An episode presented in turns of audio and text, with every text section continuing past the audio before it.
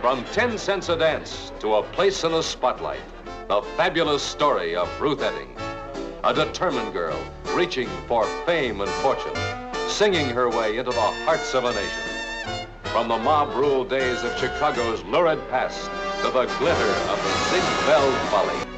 But behind the glamour and adulation, Ruth Etting lived another life in a shadowy world dominated by a fierce little man who was crazy with love for her. Marty the Gimp Snyder, a mysterious and dangerous man that no one really knew.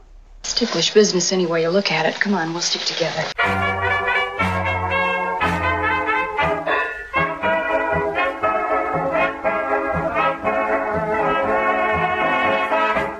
Hello, everyone, and welcome to Ticklish Business. I'm Kristen, joined as always by Samantha. Samantha, how are you? I'm great. So ready to talk about Doris Day in May. Yes. And we have at the top of the episode a special announcement. We now have a third amigo to add to the Ticklish Trio. Yes, we are the Ticklish Trio once again. We have the fantabulous Emily Edwards joining us. Emily, how are you? I am so good. I am so excited to be here. Can I be the Martin Short of the three amigos? That would be an ideal situation. I think I we all want to be Martin Shorts. Emily, you probably heard her on our six weeks with the Thin Man series that we did last year. She also does the fantastic Fuckbois of Literature podcast, which I've been on and you should listen to. And now she is a part of Ticklish Business. I'm so excited. She is here to, yes, talk about Doris Day in May as we talk about 1955's Love Me or Leave Me. But before we talk about that, we'd like to briefly remind everyone that you haven't checked out our Patreon at patreon.com slash ticklishbiz, then you should. We do additional bonus pods, including doubled features looking at remakes and based on a true podcast looking at biopics and true crime. We just wrapped up our classic film March Madness. We also have two hours of TCM Classic Film Festival audio, intros, and the entire Russ Tamblyn conversation. That is all available over at patreon.com slash ticklishbiz. We also give out regular care packages of movies and gifts and let you guest on an episode. And don't forget my book, but have you read the book 52 Literary Gems that inspired our favorite movies is out now. You can pre-order that wherever you get books. And Emily has a new book out. Emily, you want to tell people a little bit about it and where they can buy it? Very sweet of you. Thank you so much. If you are a fan of noir movies and classic detectives, I have a classic detective novel series where the Rosalind Russell esque character gets to be the PI. So it's called Girl Friday Mysteries. The first one is called Viviana Valentine Gets Her Man. The second one is Viviana Valentine Goes Up the River, and that one is brand new. That's all I'm going to promo. But thank you for the opportunity. I appreciate it. If you haven't visited our Redbubble shop, we have some fantastic artwork up there designed by our own Samantha Ellis, as well as some great commission pieces from the fantastic Terrence Hiltz, who you probably know on Twitter at Cooler K Hiltz. Our newest ones that he has designed for us include a Myrna Loy centric May the 4th be with you piece called Welcome to the Loy Side. He also did a fantastic tribute to the weird as hell trailer that promotes The Moon is Blue involving a bear. You can see all that on our Twitter page, but you can get that on mugs and all sorts of other things over at redbubble.com slash people slash ticklish biz. So let's talk about Doris Day in May and Love Me or Leave Me. This was Doris Day's big, serious, dramatic turn directed by Charles Vidor. It's a fictionalized account of jazz singer Ruth Etting, played by Day, and her marriage to gangster Marty, quote unquote, the Gimp Snyder, played by James Cagney, who made her a star can definitely see why people consider this Day's best work. Uh, as somebody who had been mired in bubblegum films and was this representative of untouchable femininity to play a drinking, torchy type of saloon singer turned Ziegfeld Follies girl. I see the appeal. Samantha, Emily, what was your background with this prior to us talking about it? I actually have never seen this until yesterday. Really crazy because I'm a huge Doris Day fan. And as we were talking about a little bit before recording, I like James Cagney too. At least the more that I'm watching of his films, I really like Yankee Doodle Dandy. White Heat is one of my all time favorite noirs. I appreciate him. And then I saw Footlight Parade at the TCM festival, and I thought that he was so great in that. This, I feel like I walked into it with so little information. All I knew was that it's Doris Day and James Cagney, and that a lot of people think that it's Doris Day's best movie and it's a little more dramatic than other things that she does. I had no idea how much more dramatic or exactly what would be going on, but I was really thrown for a loop. I like Doris Day quite a bit because probably the first Hitchcock movie I ever saw was The Man Who Knew Too Much. So I know her from the big belting Que Sera scene. She is the clincher of that movie. She's amazing. I was telling Kristen before we started recording, I don't think I've ever seen a James Cagney movie before, which is a really interesting thing to say as someone who writes noir mysteries. And oops, I'm embarrassed. I like Doris Day a lot. I also just genuinely respect her for her body of work as the untouchable blonde next door. She has comedic chops and things like that. So I was really surprised to see her in this particular role. I just saw Gypsy for the first time this summer, and I was expecting it to be a little bit more that, and it wasn't. It's just a really, really fascinating little pinpoint in the career of this woman who's super, super famous, but not for stuff like this. No, it's remarkable to look at her filmography leading up to this because two years prior, she had the huge hit Calamity Jane. She'd also done pretty much exclusively romantic films. And even after this, she would do The Man Who Knew Too Much the year after, and Julie, which is also a very serious film, even though it is ridiculously silly. But then she would go back to making more romantic films, stuff like The Pajama Game and Pillow Talk would be a couple years down the line, the film she did with Rock Hudson. She would get stuff like Midnight Lace, but this really did usher in a very brief string of serious dramatic films for her.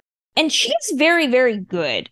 What I was struck by in this rewatch is how there seems to be two schools of thought with this movie. What the movie is supposed to accomplish for Doris Day and what the movie is supposed to accomplish for the movie.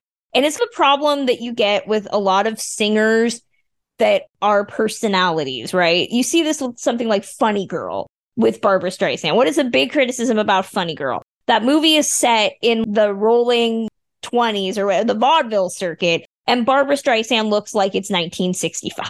She makes no effort to be a part of the time period. It is the Barbra Streisand show, and this story works well around her.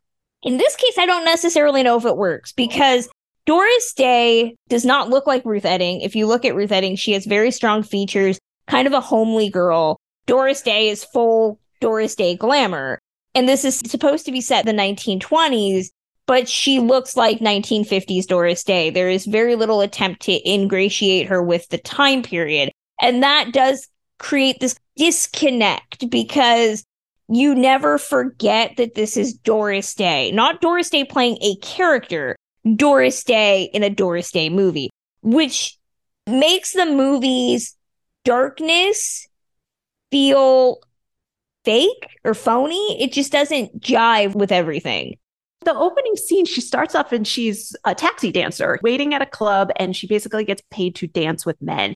If you know anything about the phenomenon of taxi dancing in the 1920s and 30s, it was seedy. It was slightly borderline sex work, but they really sanitized it to a point where I was surprised that they launched the story with that scene because she's standing there and she looks like Doris Day in a very 1950s style 1920s flapper dress. There's no dirt to it. It's very shiny, it's very clean, it's very squeaky. And I was really surprised that that's where they started the story. Which, by the way, Ruth Etting was never a taxi dancer as far as I can find out. She actually was studying art and costume design for a brief period of time in her life. She was born in Nebraska. Her mom died when she was five, and she lived with her grandparents for the majority of her life. And she liked art. And she got a job designing costumes at a nightclub. She went to art school. Eventually, she was a designer for a costume shop in Chicago's Loop District. And she was so successful, she got a partnership in the shop. She never took voice lessons. It wasn't until she was featured vocalist, like in the movie, becomes ill and is unable to perform and she's asked to fill in and that's when she discovered that she was a singer and wanted to perform. So the seedy taxi dancing backstory is one of many fictionalized elements of this story. When I first started watching the film, just like Emily, I got the feeling it's supposed to be the 20s. You're not supposed to watch a movie and be like, this is supposed to be the 20s. You're supposed to think this is the 20s. You definitely get that singing in the rain Broadway melody esque 50s, 20s feel, which I think is great. It looks great in Technicolor and in CinemaScope, but for the realism of the story, it definitely doesn't work. It always feels like she's wearing a 1920s Halloween costume. That's the ultimate issue with this film, despite how good Day is in the acting elements of it, is that you never buy in that she has had a hard life. Ruth Etting didn't. She had a hard life when she got married and she became a performer. But leading up to this, you're not buying this presentation of Ruth Etting's life, especially with Doris Day, that she was this taxi dancer. It doesn't even give us any of the backstory about her life. It's like she was born from the head of Zeus. She has no life that starts before this scene in the opening of this movie, which is a, a problem because you really don't understand. They make a lot of excuses for why she stays with Snyder. Even if we had given the backstory about a woman who seemingly grew up not knowing poverty, all of the basic things where you're like, oh, this is why she would stay we don't give her any real depth into that. It's just, oh, she owes him. But why? One of the things that I didn't quite grasp because it's Doris Day start to finish is the exact expanse of time that this takes place over. Of no, Doris Day looks like Doris Day, however old she is when she's filming this from start to finish. So I couldn't really grasp if she was made a star over the course of three months or 10 years. It was really difficult for me to grasp how much she, air quotes, owed her husband for doing all this. Aside from a little bit of gray hair dye in the piano player's hair towards the end of the movie to show that time has passed, I didn't really quite grasp how in it she was with the mob. She met Snyder in 1922. They stayed married until she divorced him in 37. So that's over a decade.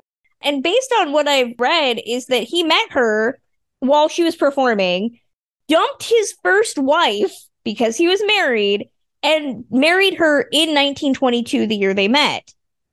The movie gives no real sense of time. It just says at a certain point after she's left the Ziegfeld Follies, they get married as a means of her thanking him for all he's done.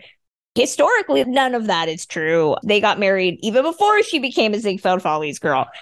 We all know going into these biopics, we do a whole secondary bonus show about biopics. A lot of the fiction is why people like these stories. And that is its own problem because people do not research like us all the time and they take the movie as gospel that was even truer in the classic film era where we didn't have the ability to research. You saw the movie unless you were going to the library and were reading a book, you didn't really have access to the wide breadth of history. As a film, this is certainly a fun, very formulaic. All of the musical biopics that they did in the 40s through the 50s have a very clear formula. This is no exception, which is two characters meet. There's a powder keg of conflict, but the music's so good, damn it. Can't we just appreciate the music? You see it in something like My Gal Sal, which I saw for the first time this year, which I did not really care for. You see it even more egregiously in something like Cary Grant's Night and Day, which is the Cole Porter story about how Cole Porter was completely heterosexual, which is hilarious. And this, it's not really in either extreme. It's not ridiculously offensive to changing a character's sexuality, nor is it so banal you can't enjoy it like My Gal Sal. Apologies to the My Gal Sal fans. The fictionalization of it does turn this into a borderline Douglas Sirk melodrama. Oh, for sure. This one, again, I had no idea what to expect going into it. I did not expect it to be quite so toxic of a relationship. You definitely see, as you mentioned, the dynamic of her owing him and whether she owes him or not and for what. I don't know if you guys read about the scenes that were cut out of the movie for the censors. Those are far worse. By the end of this, I was like, oh my gosh, this guy is the worst. Although I will say, I probably would have entered the same situation from the beginning. It looked good at first. It was very realistic in the ways that it developed the layers of abuse. Definitely didn't expect it from either of these actors. I want you to talk about the cutscenes in a second because the fact that this movie starts with him seeing her at the club, she's just kicked a guy because he's tried to assault her. She gets fired. And he says, Hey, I think you have talent. I'm interested in you. But he says at a certain point, once they start dating, that at first it was just a hookup sitch. He was not really into the long term, but now he realizes she has talent. It goes back to the nature of persona. There are so many personas in this movie that has to compete with the nature of the story, right? Doris Day's persona is bubbly, positivity. And that is at odds with the real Ruth Etting story. So Ruth Etting in this movie is never dour enough to be depressed. She's just trying to find some optimism. I owe him.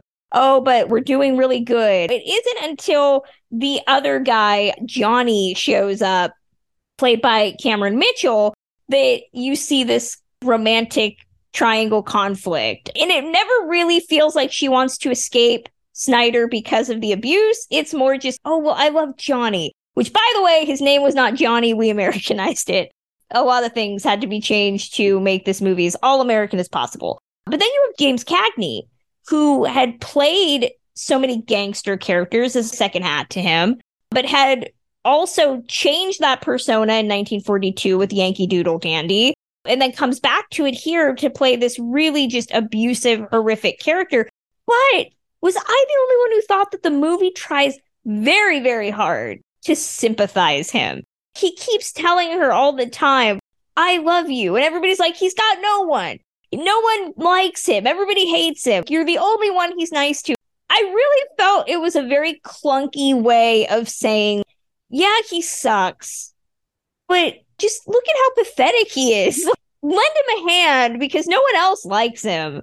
He has a real hangdog expression throughout the entire thing to the point where, like, before he starts doing really truly horrific acts of violence, I almost started feeling bad for him. And I felt like right? I was a traitor to myself and my own values. I was just like, oh, he just threw a vase. Who cares? No, this is threatening behavior from a man who kills people for a living why am I feeling this sympathetic towards this person? I know the facts behind this, but man, James Cagney really plays up the sad, dour little man. He does it so well, and I hate it a little bit. It's probably the strongest portrayal in the actual movie. It's like the strongest bit of acting and sympathy to the character in the entire film.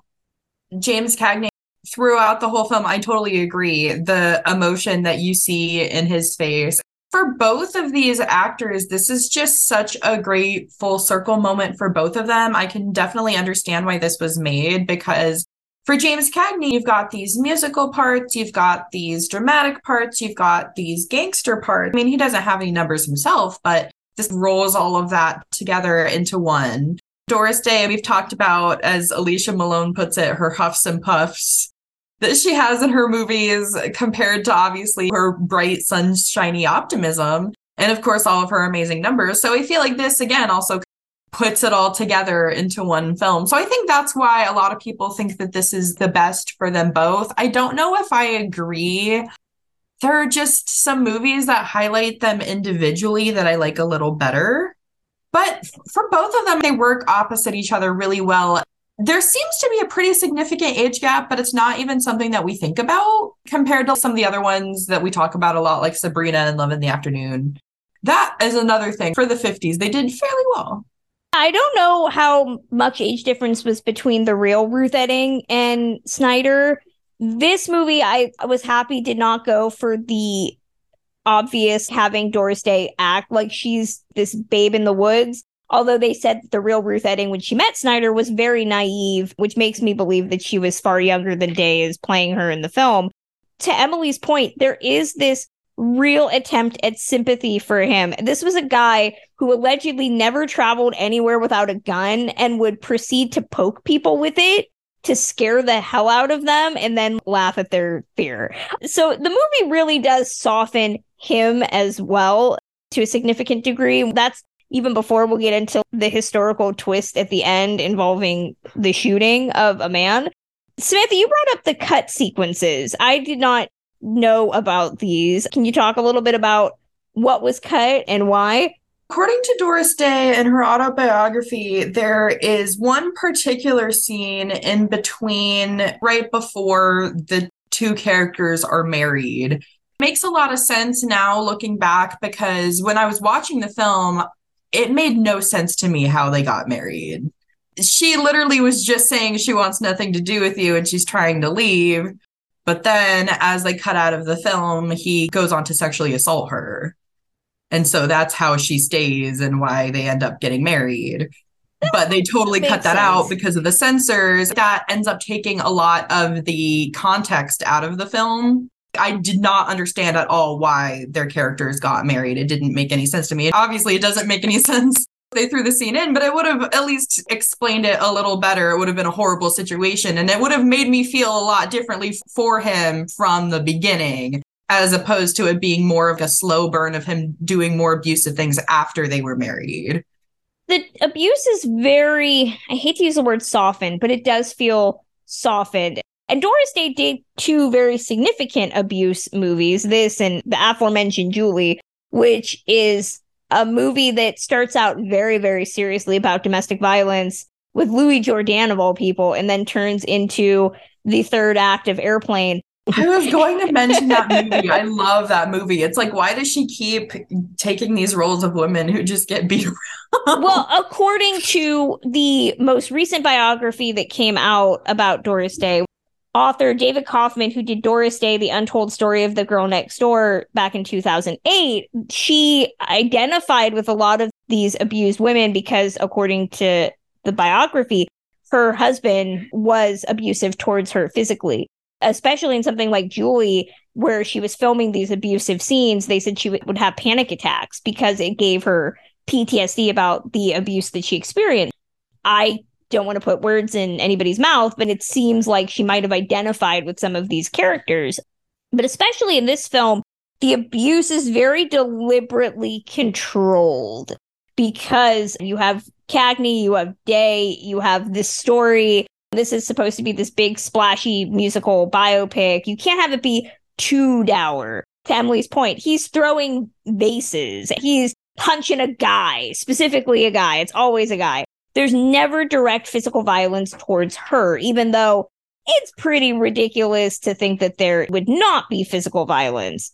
There was a slap. That's what precipitated there. her leaving him and running to the manager's office and just being like, we need to get a divorce. It was like, oh, actual physical contact was one That's was the last the breaking straw. point in the film. But obviously, we know in actual abusive relationships, it's not just one slap. The movie takes a real censorial perspective on what is the breaking point for an abused woman. Verbal, I guess, fine by the censors. Throwing stuff, I guess, fine. But that one slap is, oh, no, now she has to leave him. Thanks, code. The most disturbing part for me, and it's just a line of dialogue where she's standing by the window. It's after they've gotten married, and he's trying to tell her, "Oh, let's go shopping. Let's go do all these things." He's being nice. And she says to him, I don't know why you're doing that. You don't have to sell me. I'm already sold.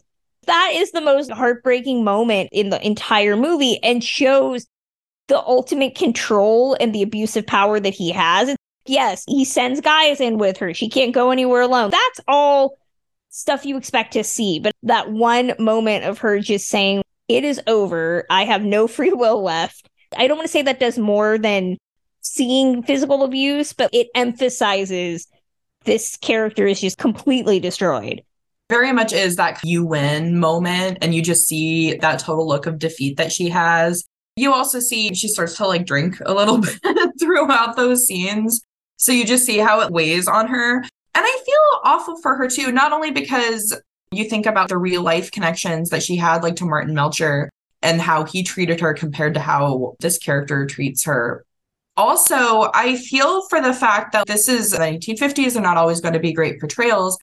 touching on what you were saying, Kristen, she has to tell Martin's character so many times that she's not really seeing or in love with the piano player for it to really hit home. It's so hard because she wants to be free and she wants to love somebody else, but she's not even mentally there yet or mentally ready for that yet. And men around her are already jumping to that conclusion, which I think is unfortunate too to see.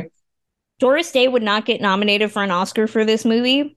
It would not be until 1960 for Pillow Talk, which is just crazy to me.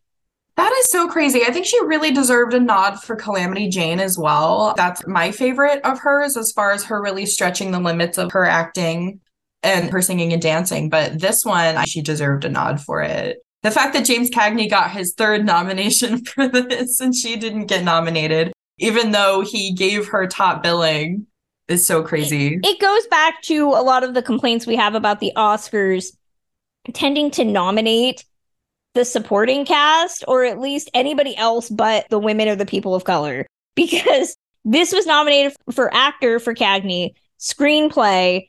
It won motion picture story, which is like an adapted screenplay thing when they separated best screenplay and best idea. It was nominated for best score, best song, and Best Sound Recording. Day was not nominated. I'm just shocked that she only has one Oscar nomination in her entire career. Don't get it. I don't get it at all. Celebrating the release of Eddie Muller's new book, Noir Bar, with a giveaway. Win one of two copies by following us on Twitter and Instagram and responding to our contest tweet with the film noir that you love. No purchase necessary, open to U.S. residents only. Contest closes June 1st. We do see Ruth in this film drinking heavily, which I love that they just keep reiterating how it's affecting her looks. Cagney says at one point, "Oh, it's making you look like an old bag," and one of the other characters is like, "You look exhausted. You should really stop drinking." Let's just worry about how aesthetically pleasing it is. The drink, it couldn't possibly be what's precipitating this and leading up to her desire to numb her feelings. No, no, no, that couldn't be it at all by the 1930s, the real Ruth Etting was having trouble getting booked into places because Snyder would argue and fight. She got passed over for a lot of things. So in 1936, she thought she would go to England, but he caused problems there. He even got involved in a street fight because, of course, she finally divorced him at the end of 1937. He didn't contest it. He did receive a healthy settlement from her she gave him half of her earnings, which was about 50 grand at the time, some securities, and half interest in a home that they owned in Beverly Hills. She bought a lot of real estate in California. Uh, weirdly enough, she did not like invest in stocks. She invested in land. Very smart. She took care of him for the most part. I want to bring up the love triangle because this is where Ruth Etting's story takes a crazy left turn and the movie does not deal with it at all she falls in love with Johnny because he's all American, right? Played by Cameron Mitchell. Cameron Mitchell is one of many unremarkable men of the 1950s. I never remember his face. He's just some basic dude with brown hair. Did he have any characterization that made you say, gonna remember that guy later? He's so iconic to me just because of How to Marry a Millionaire. I love him I with Lauren he was in Bacall. See, there you go. I love him with Lauren Bacall in that and all of their scenes. And that's just such an iconic ending where he pulls out like the fat wad of cash and everybody faints at the soda fountain. So I never forget him for that reason. But he, yeah, he's totally bland in this. Totally post. He's very, very bland. I didn't read anything about alternative casting. I know that Cagney was not the first choice. They originally wanted Spencer Tracy. I get why you get Cagney. Cagney's the ultimate gangster. Spencer Tracy is not gangstery. He's just a jerk. I would have never I- been able to see him the same. No, he, that is absolutely a man who you hire in order to just be rough around the edges. You don't really want to marry, but maybe he has a redeeming quality, like a very thick bank account, but not head of a life of crime. He just has no crime family in him at all. I was like, okay, if you want to get Spencer Tracy with some heft, maybe Lawrence Tierney. I could see that. I don't get the Spencer Tracy thing, but Cameron Mitchell, I'm assuming, was always involved in this. But Johnny is just not particularly dynamic. And maybe that is the allure that he's just a normal guy He's not really that special. He spends a lot of time telling Ruth that she should leave Snyder. She's talented, that he loves her. But I've seen Doris Day have heat with an actor. I always show for her and James Garner in The Thrill of It All, which is probably Doris Day at her sexiest. And that is a relationship where you believe that these two definitely want more than just to hang out with each other. Here, I don't feel any palpable chemistry between the two of them. This is a guy that's offering you a way out. I'm not seeing love of your life. Want more ticklish business? Join us over on Patreon alongside patrons Melanie, McF, Jacob Haller, David Floyd, Danny, Christine Mier, Andrew Hoppe, Amy Hart, and Ali Moore. Patrons listen to episodes 48 hours early, receive regular guests, and can even guest on an episode of their choice. Patreon also helps us create content like our TCM Classic Film Festival audio episodes and series like Six Weeks with the Thin Man, Being Elvis, based on a true podcast, and doubled features. It's all on patreon.com slash ticklishbiz. And don't forget to get your favorite Ticklish Biz moments immortalized on merch at a Redbubble shop at redbubble.com slash people slash ticklishbiz. Redbubble is the home for our Gene and Judy Makoko mugs, as well as our May the 4th Welcome to the Lois Side art crafted by artist Terrence Hills.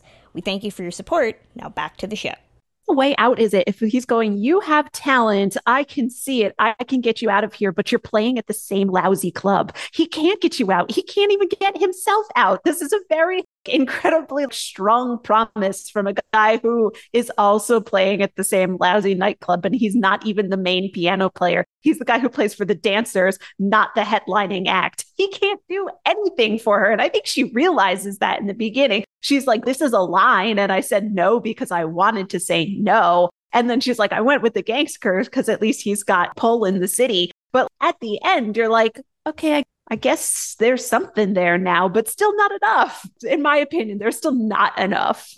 I totally agree. I felt that way very deeply. I also felt like he wanted her just for the sake of wanting her.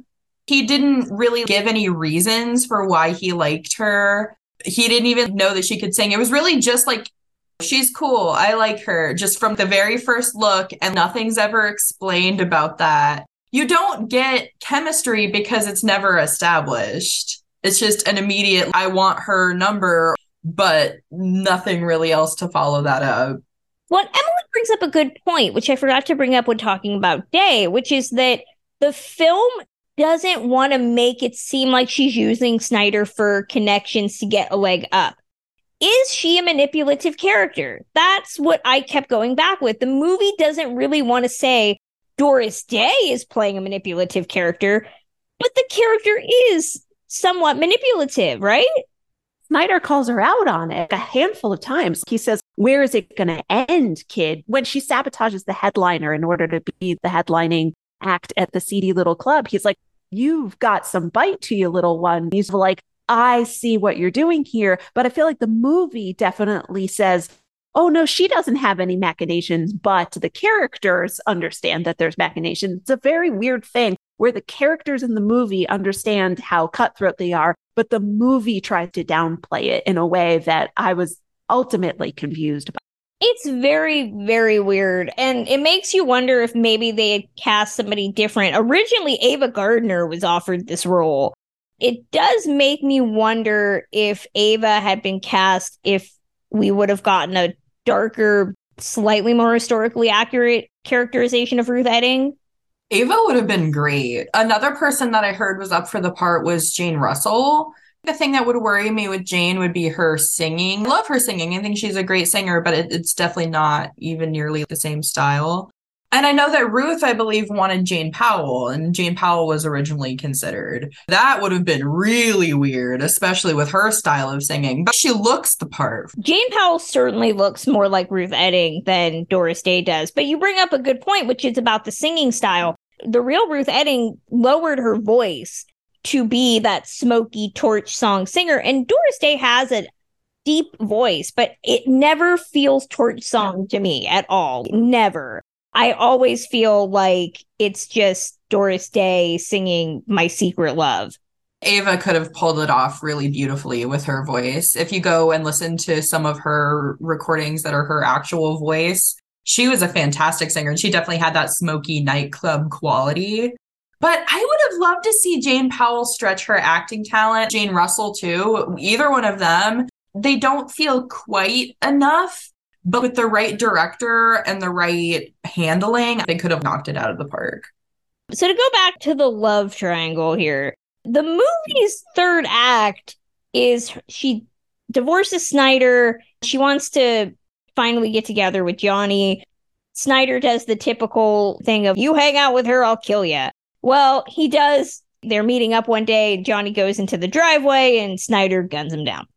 He lives. Everybody lives happily ever after. I do love, though, that it involves Ruth having to go see Snyder one last time and be like, oh, don't worry, Johnny lived. I know that concerned you. Reminding us that he didn't do it because he's a bad guy. He did it because he had nothing left and he felt like he was losing control. Then she goes and sings at his failing nightclub to give him a leg up. Let's remember that. Let's put a pin in this. So, the real story, according to history, Etting did fall in love with her pianist, whose name was Merle Alderman, not Johnny, because we can't have too ethnic a name, who was separated from his wife, because again, married. In 38, Ruth Etting got telephone calls from Snyder, essentially threatening her through the phone. The couple was divorced, but he didn't want her to start dating other men. He told her that he was going to come to California and kill her. Snyder told his daughter from his previous marriage, Edith, that he was going to kill her. He called one evening. Etting took the call with her cousin listening on the phone. She called the police and arranged for private protection. But she thought Snyder wasn't going to come do anything. So she sent the bodyguards home and told them they're not needed. So in October of 1938, Snyder detained Merle Alderman at a radio station and forced him at gunpoint to go to Ruth Etting's house. In the house was Etting and Edith Snyder. Edith worked for Etting and remained living with her after they divorced. So he held them all at gunpoint. And when told that his daughter was in another part of the house, he made Ruth Etting call her into the room. He said that he was going to kill all three of them. Alderman tried to speak. Snyder shot him. Snyder told Ruth Etting, Well, I did what I had to do. You can call the cops now. He claimed that Merle Alderman pulled a gun on him and shot him first and that his ex wife wasn't going to file any charges because she still loved him. He also claimed he was drunk when he made all of those threatening phone calls and that he never intended to kill anybody. Ruth Etting had another story that the only gun in the house belonged to her, and that after Alderman had been shot, she went and got it and had a fight with Snyder. And Edith, Snyder's daughter, picked up the gun and shot at her dad, but ended up hitting the floor. And she told the cops quote, I don't yet know whether I am sorry I missed my dad or whether I am glad. So he was accused of trying to kill all three of them, kidnapping, and violating some California state gun laws. Three days after that, Alderman's second wife sued Ruth Etting for alienation of affection. Etting and Alderman claimed that they had this Tijuana marriage in 1938 Alderman's second wife said that was invalid because her divorce wasn't final yet. There was no Mexican marriage as far as the cops could find out. Etting did this big public invitation to Alma Alderman to visit her husband in the hospital to see if maybe there could be a reconciliation. During this big trial, they questioned everybody's marriage, including Alderman's marriage to his wife, Alma, because his first wife at the time did not make sense and they didn't believe that the second marriage was legal. Snyder was a witness for Alma Alderman. The first wife of Alderman showed up claiming that Alma Alderman had actually taken her husband from her. It was a huge, huge deal. The lawsuit ended in 39 with the court finding that she didn't need a dime from Ruth Etting, so nobody won. And all of this brought some terrible publicity to Ruth Etting. Snyder kept giving her gifts, which she did take after the telephone threats. She did go back and forth on whether Snyder had really intended to kill her. Snyder's attorney is the one who put out this idea that Ruth Etting was this very calculating person who had married Snyder for the benefit of her career and that she wanted to leave him for a new young man. She would eventually marry Alderman. He was a decade younger than her in 1938 in Vegas during the trial that Snyder was on for murder. Snyder was convicted, but he was released on appeal after a year in jail. he did get a new trial. Alderman decided to drop further charges against Snyder, and they all just decided to move on. Ruth Etting and Alderman stayed married for the rest of their lives, and I guess happy ending. That's an interesting story, right, gang? That would be great in a movie, wouldn't it? Messy, and I love it. It's way better than what actually happened in the movie. I would have loved to see the daughter shooting at her dad. Right? The frustration with these sanitized musical biopics is that the truth is actually better than fiction in many ways. In this case, it showed that these characters are human in a way that the movie does not want to deal with. Like Alderman was married three times. Snyder's daughter hated him. Ruth Etting might have been a calculating woman who continued to take gifts from her abusive husband and then married a younger guy. All of these things can be true. That would have been very interesting. But 1955, you're trying to sell this as Doris Day's new turn towards seriousness. I get why you didn't do it, but the story is just so fascinating. It's so fascinating to see this positioned as Doris Day's turn to seriousness when the movie is incredibly fluffy by all modern standards. My mouth was hanging open when she leaves her boyfriend's bedside after he's like, I've been shot three times. And she's like, I know, sweetheart. I'm so happy you're still alive. I have to go comfort the man who shot you. How is this gritty? By what ruler is this a gritty, hard boiled turn for Doris Day? Because she's literally playing a role where she's putting again her feelings on the back seat and her desires on the back seat in order to comfort the feelings of the men around her. And I was like, no, it's still kind of a happy doormat role, frankly. It's just blonde little housewife comforting all the men around her. It was really frustrating. And in the end, she still ends up doing things for him and for him to succeed. I totally understand the point that they're trying to make, but I think at that time they should have just parted ways. Brings up the question of is this really a Doris Day movie? Because the movie begins and ends. Who is the first person we see on screen? We see Snyder, we see James Cagney. And the end of the movie is not even that studio close up, right, of Day singing her heart out that you usually see at the end of all of her movies. It's this wide shot of the club and Snyder with his back to her being like, yeah, know, uh, that kid, she's great.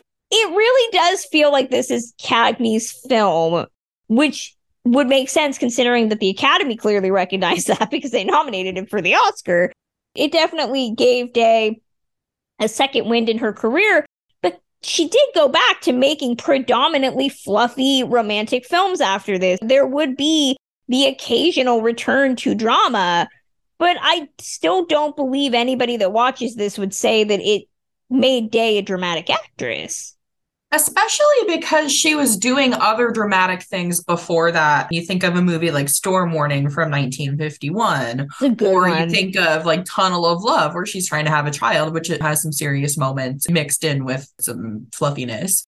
And of course, Julie after the fact. Doris, to me, she's a little bit tough to define emotionally within roles. It's hard for me to place her as a dramatic or a comedian or a musical actress because she could really do it all. She was so sunshiny and so sweet that even seeing her totally angry and totally dramatic on screen, I still put her in with the musicals and the comedies. She could pull it all off beautifully, but I think it's just like her face. It's almost like seeing like an angry corgi or something like that. Doris Day, Angry Corgi. I love it. I love that you brought up Storm Warning, which is a movie that I think everybody should watch. It's not necessarily a Doris Day movie, it's more of a Ginger Rogers movie, but it is so good. It answers the immortal question of what would you do if you found out your husband was a Klansman? Which, if you have not seen it, you should. It also continues to remind me that, you know what, Steve Cochran was one of the best movie villains that does not nearly get enough flowers for being both a himbo and a fuckboy, and also just all around fun to watch in movies. It's my 30 second tribute to Storm Warning. I also have to throw in now that I'm remembering too Midnight Lace. That's a weird one that starts out so strong and then just peters out by the end of it. It's been a while since I've seen it. Tell me if I'm wrong. It's Rex Harrison who's in that Mhm. one, which I hate Rex Harrison, but you know, whatever. It's Myrtle it's John Gavin, isn't it? John Gavin, right? I was gonna say Doris Day knew her some himbos, huh? Everybody's favorite big dumb baby, John Gavin. And of course, Emily brought up the man who knew too much. I think that has some really amazing, serious points for Day. so as far as her dramatic work, it's something she was always doing. People say like, "Oh, she occasionally stepped into drama," but like she always was doing drama. Honestly, the man who knew too much. I know a lot of people that don't like that version. The mm-hmm. original version is fun. The 1930s version, I recommend it, especially for having a really great Hitchcock female character. But she actually does better dramatic work in that than in this. Hot take. I would agree. agree with that. I would agree with that too. Although I do prefer the 30s version of The Man Who Knew Too Much, but I'm incredibly biased just because I love the 30s as a whole. The 30s version is great, if only because you have. It's not a spoiler. The movie's old enough. You should have seen it by now. It culminates with the leading lady having to be a sharpshooter. It's so worth it. Emily, if you've not seen it, you should definitely check it out. And I've only ever seen the Jimmy Stewart one, and now I'm and, and I'm like, oh, oh, that's getting queued up this afternoon. Pretty It's much as soon it. as we hang up. We all agree there are better Doris Day movies. I don't want to take away anything from Love Me or Leave Me. It is a very fun picture. Doris Day definitely makes this hunt into being a serious leading lady. But I don't know. I think that the problems of the 1950s musical biopic end up undermining a lot of the good for either of the characters. This is more of a Cagney film to me. This is less of a day movie. She's done better work in other films, but you can't not be just captivated watching her sing 10 cents a dance. I definitely endorse it. Go watch Julie. Just turn it off before she gets on the airplane because the third act again is very, very dumb. But there are other examples of Doris Day's seriousness that could go in conjunction with this and build off of it. Emily, Samantha, final thoughts? I hadn't seen this before, and I know some people really, really love this film. A lot of the Doris Day fans say that this is their favorite one. I definitely don't want to downplay the hype. I was really happy to discover it. It's such a hard watch for me, though, because I think about the scenes that were cut and I think about the scenes that weren't cut, even how crazy the emotional and verbal abuse is. This is one that I don't know if I'll revisit but I am very glad to visit it the once. And I would recommend people see it one time if they're a fan of Doris or James Cagney because they won't be disappointed with that. It was just a really fascinating foray into two actors that I don't know terribly well, or Doris Day outside of the caricature of Doris Day and the James Cagney outside the caricature of James Cagney.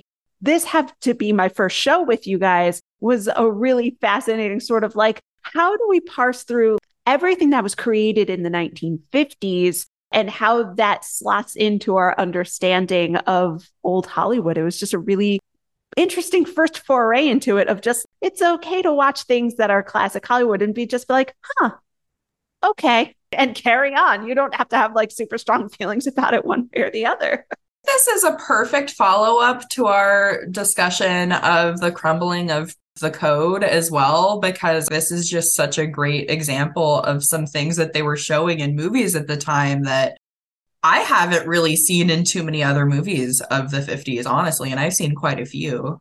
If you're following the show and you watch The Moon is Blue and you follow it up with this, I don't think you'll be disappointed with the progression of how you see the code being phased out, which I think is so interesting. Listeners, send us your thoughts on Doris Day. You can email them to us at ticklishbiz at gmail.com. You can hit us up on Twitter at ticklish underscore biz or Instagram at ticklishbiz. That's going to close out Ticklish Business for today. Please remember this was mentioned in the mid roll that you probably already heard, but we are giving away two copies of Eddie Muller's book, Noir Bar. As a Doris Day fan himself, we definitely needed to celebrate Eddie Muller and his new book. So we are giving away two copies of that. All you have to do is be sure to follow us on Twitter and tell us what your favorite film noir is. If you follow us on Instagram, you can also enter there. As always, you can listen to the show on Apple Podcasts, Spotify, Stitcher, wherever you get your podcast. Finally got our first re- new review of 2023 and it comes to us from at Big Orange Traffic Cone. They say, such a great podcast. I find it really easy to get tired of podcasts after a while, but I've been consistently listening for over a year, and every episode is always interesting and great. I love the perspective they give and the diversity of material they discuss. I'm a very casual classic film fan, i.e., I watch TCM but never studied or delved deeper into classic films, and this show is great for learning more. And it makes me so happy that you like it. Yay! Trying to keep classic film accessible for everybody.